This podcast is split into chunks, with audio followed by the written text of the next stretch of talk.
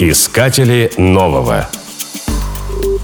Отыскать автора барабана так же непросто, как найти изобретателя колеса.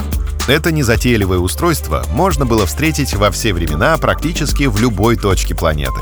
Используется оно и сейчас. Какой оркестр обойдется без барабана? Самый древний инструмент археологи откопали в Месопотамии. Им пользовались 8 тысяч лет назад. В барабаны били южноамериканские индейцы, древние египтяне и шумеры. Его использовали на войне и во время праздников. Барабан поднимал не только дух, но и настроение.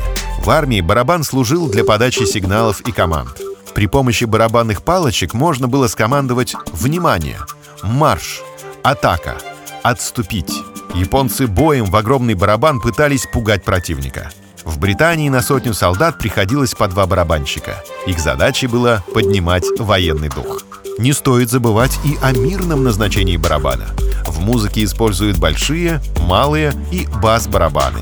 Литавры тоже относятся к этому семейству.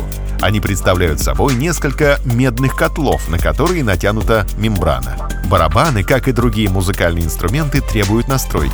Если они настроены неправильно, то будут гудеть или грохотать.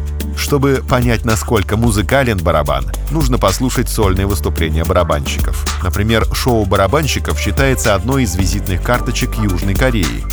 До представления невозможно поверить, что из такого простого инструмента можно извлекать такое богатство звуков. Добрый час барабанщики держат зрителей в состоянии полного восторга, близкого к трансу. Искатели нового.